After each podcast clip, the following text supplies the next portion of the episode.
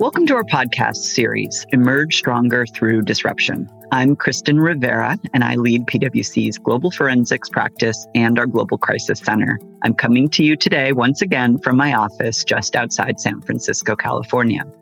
In each episode of this series, we talk with global leaders about the challenges facing businesses during disruption. And today, I'm once again joined by Dave Stainback, our U.S. crisis consulting leader.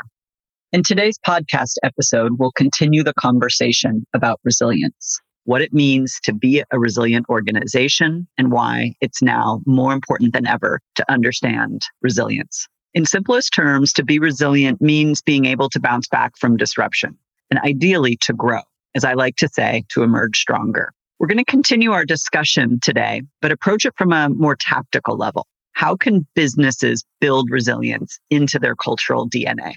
First, though, let me welcome Dave. Dave, you're a repeat guest, but if you wouldn't mind, please just share a little bit about yourself and your role at PwC. Yeah, thanks for having me again, Kristen. It's great to talk to you. As you mentioned, I lead our crisis consulting practice for the US. I'm based in Atlanta, and primarily what I do to support our clients is twofold. It's helping clients to build preparedness and readiness and build resilience programs before something might happen that is disruptive. And then the other half of it is actually responding and helping our clients through those crisis scenarios when a disruptive event actually takes place. So before we jump into our conversation, I want to remind our listeners that we recently launched PwC's Global Crisis Survey. The data reveals an interesting story on resilience. So please be sure to take a look at the report on our Global Crisis Center website.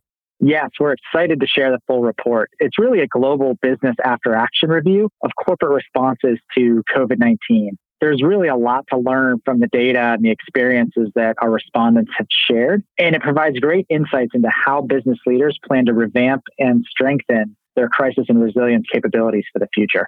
So, Dave, let's dig into resilience again on a more tactical level. A year into the pandemic, vaccinations in many countries are finally in the double digits, and it seems that we're turning a corner. We seem more good news every day than we have in the past year, and all eyes are now turning to the future. I know I'm certainly looking to the future and maybe even taking a vacation this summer we continue to hear from business leaders that the real lesson learned from the past year is the need to be more resilient. So, as they're rethinking and reinvigorating their resilience capabilities, what would you suggest as a first step? Yeah. So the first step is committing to truly elevate the role of resilience in your organization. Resilience needs to be sponsored at the C suite level. And we're actually starting to see that happen in many organizations. But it should be viewed as a priority, not as a nice to have or a backup plan in case of emergency. Resilience is now foundational to how organizations weather inevitable disruption and create new opportunities. So to build that into your organization, you need the heft and the authority of a truly senior level person as the executive sponsor of your resilience program, someone who has visibility across all functions. And then beyond your sponsor, it's important to then establish a governance framework to oversee a true resilience program, ensuring that it has the proper funding, resources, cross functional collaboration, and more. When you elevate the role and take steps to create the right accountability, you can then begin to make the changes that are needed in your organization to create and sustain resilience. This is step one, and it's the most critical thing that you can do right now while resilience is still top of mind for leadership if you wait, you risk falling back to your old ways. So it's interesting you say that, Dave. I was just reviewing our global crisis survey, and there is a statistic there that shows that almost 70% of the respondents are discussing organizational resilience and have committed to bolster their capabilities. So, no question that what you describe is happening in corporate boardrooms around the world. So, after these companies have made that commitment to build resilience after they've implemented senior sponsorship and have put into place some governance. From your perspective, what should they do next? The next step is really for that governance team to examine your current capabilities. How have your resilience functions been operating to date? We talked in our last podcast discussion about the traditional siloed approach that most organizations have had previously when it comes to resilience. So, what we need to do is really lay out who has historically been responsible for different resilience capabilities. Things like crisis management, business continuity, disaster recovery, physical security, and emergency response. And once you have that inventory or that current state snapshot, if you will, then you can really begin to dig in. Are there gaps in your resilience capabilities? Is there duplication of effort? Is there confusion as to who is truly responsible for what aspects? How integrated are these resilience capabilities? Only 23% of our global crisis survey respondents said that their organizational resilience functions were actually very well integrated. What technology do we have supporting our resilience program? And, and is it the right technology? 64% of organizations told us that they're investing in new technology as a result of the pandemic. So, really, your goal at the end of this exercise is to step back and say, okay, this is where we are today. This is our current state maturity. We need to get better from here, and let's build the roadmap for how to accomplish that. So, often, Dave, when I'm talking to companies, I hear that they've perhaps gone in and assessed their crisis management plan, or maybe they've looked at their business continuity plan. But I think what you're describing is, is really something larger and more integrated. Have you seen companies taking this step and any tips you can share from those who have already moved on this? How do they get started? Yeah, so we are. And, and one of the ways we've actually seen companies kickstart this process and get it going is actually taking a look through the lens of their response to the COVID 19 crisis. You have that perfect opportunity right now to examine your organization and how it responded and performed during the pandemic really via an after action or an in flight review of that response. So you can take a deep dive into how your team's performed, where your pain points have been, who was responsible for what, and, and how you can improve. In terms of your question about companies that are simply taking a look at their business continuity plan, for example, it's really about looking at all of your plans holistically all elements of resilience that sit across your organization, a crisis plan is just one piece. Business continuity plan is just one piece. And even if you have looked at them serially, it's critical to look at them holistically as you perform this current state snapshot of your resilience program. Our experience tells us that most organizations haven't actually done this before. And as a result, they have business continuity plans that may overlap with each other or may overlap with a crisis plan and then you begin to have a problem. In other cases, we we've actually seen plans within the same organization that actually contradict one another. We were recently working with a client who had two different plans with severity levels built into them. Both of those plans had severity levels of zero through four, but in one plan, SEV zero was the worst case and SEV four was the lowest risk issue. And in the other plan, it was the exact opposite. So that creates a big problem. And, and I wish I could say that's the only time I've ever seen that, but we really have seen it in many different places. And you can lose a lot of significant time and, and create unnecessary confusion if you don't look across your resilience program and capabilities holistically, making sure that there's consistency in the way the plans are built across the functions and how they're structured, and that those escalations and handoffs are, are in sync from one to another. It's such a simple example, Dave, but I can really see how, in the heat of the moment, in a crisis, you could lose a handful of very critical days on that miscommunication alone. So, a great example of a simple fix that could really pay dividends in the moment that really matters. So, another thing that I see with the companies I speak to is that they're sometimes over rotated to a particular type of crisis, especially now every organization in the world's been dealing with a pandemic for the past year or more. And so there may be a tendency to over rotate towards the crisis du jour, perhaps a pandemic. Or another that we see very frequently is a cyber attack. Again, both because these are things that we've experienced recently that we read about in the news. And there's a very natural human tendency to focus on what you've experienced. In fact, pandemic topped the list of threats that were named by business leaders in both PwC's global CEO survey, which was released March 11th, as well as our global crisis survey. But there are plenty of other threats that businesses will need to contend with in the future cyber, as I mentioned, technology disruption, climate change, fraud. All of these were issues named by business leaders in both surveys. So it's important to be crisis agnostic or broad in your thinking as you're doing your planning. And that will give you the flexibility that you need in order to be prepared to respond to whatever it is that comes next.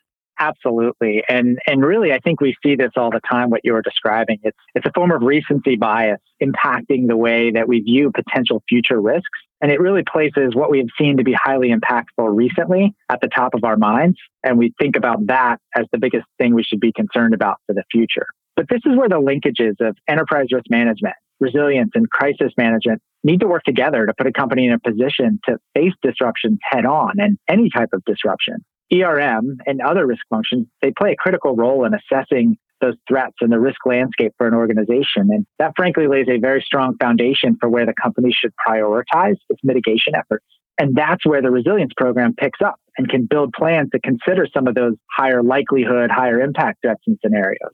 And they should. But in the end, you need plans, particularly a crisis plan that can be threat agnostic. Like you said, Kristen, it's not always the high likelihood threats that hit you, global pandemic barely existed on corporate risk registers prior to last year. So you need to have an approach that quickly brings the right people together at the right time to respond to anything that may come your way. Moreover, to support this point, ancillary crises are out there as well. 75% of organizations experience a secondary crisis during the COVID 19 pandemic. So that goes to the point that having an individual plan for every possible scenario is never going to be a reality. And you need to be able to think about crisis agnostically in your organization and respond to whatever you may face. So we've talked about the importance of governance. We've talked about looking at your your plans and being broad in terms of, you know, creating consistency across the multiple different teams you might have that can contribute to resilience. We talked about being crisis agnostic or threat agnostic in your planning and thinking broadly about the types of issues that could impact you. So the next tactical step that we see successful companies taking as they look to build resilience is to conduct exercises or simulations. Again, as we come out of COVID 19 and the crisis begins to abate, you know, going back to practicing will be something companies will be looking to do. And that, that is an important part of a program we talked in a past podcast episode with Andrew McPherson, PwC's global risk and regulatory leader, about bottling up that sense of urgency that we've all experienced in this crisis so that we can carry it forward with us into the post pandemic era. Yes, exercises are definitely one way that we can recreate some of that rigor and that focus, but without experiencing the negative parts of dealing with an actual crisis. Similar to the way that we talked about plans being built in silos, we often see that exercises are performed in pockets across an organization. For instance, you might be exercising a disaster recovery plan, which is great. But in reality, if you have a ransomware situation, for example, that's going to trip your disaster recovery plan, cyber incident response plan, business continuity plans, and communication plans. And if you're not exercising those things together to figure out how they're going to interact, you're missing the point. On top of that, training is also key in between sorting out how to make everything work and actually doing these types of exercises is the training phase and making sure that your people understand their roles in the response plan and the roles of others around them. Where does one end and another pick up? And training can be differentiating. Your plans have to work in concert with one another. So taking into consideration all these traditionally siloed capabilities, making sure they work together is the key that a lot of people miss when they are moving from design to exercising you have to take that training step into account. Another thing we see companies that are leading in resilience do is to do their own sort of stress test. So to ask someone internally or a team of people internally to really poke for vulnerabilities, to think through what are the scenarios that could bring the company down. After all, insiders have the best knowledge of where your vulnerabilities are.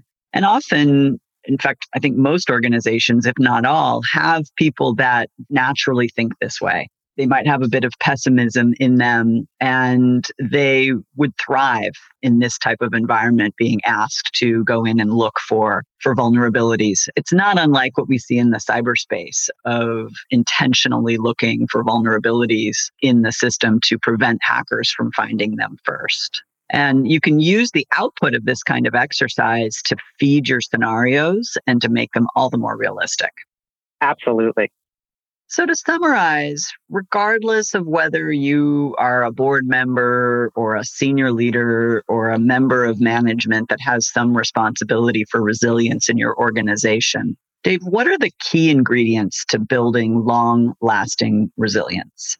Yeah, so it is elevating resilience in your organization and building that true governance model to make sure that it stays that way. It's examining those current capabilities and your current maturity to design a more integrated and aligned program that's overseen by the governance model that you created. And then it's training and exercising. If you're putting on a Broadway play, you make sure that every character knows their roles and the timing of their roles, as well as the timing of those around them. And then you practice, practice, practice.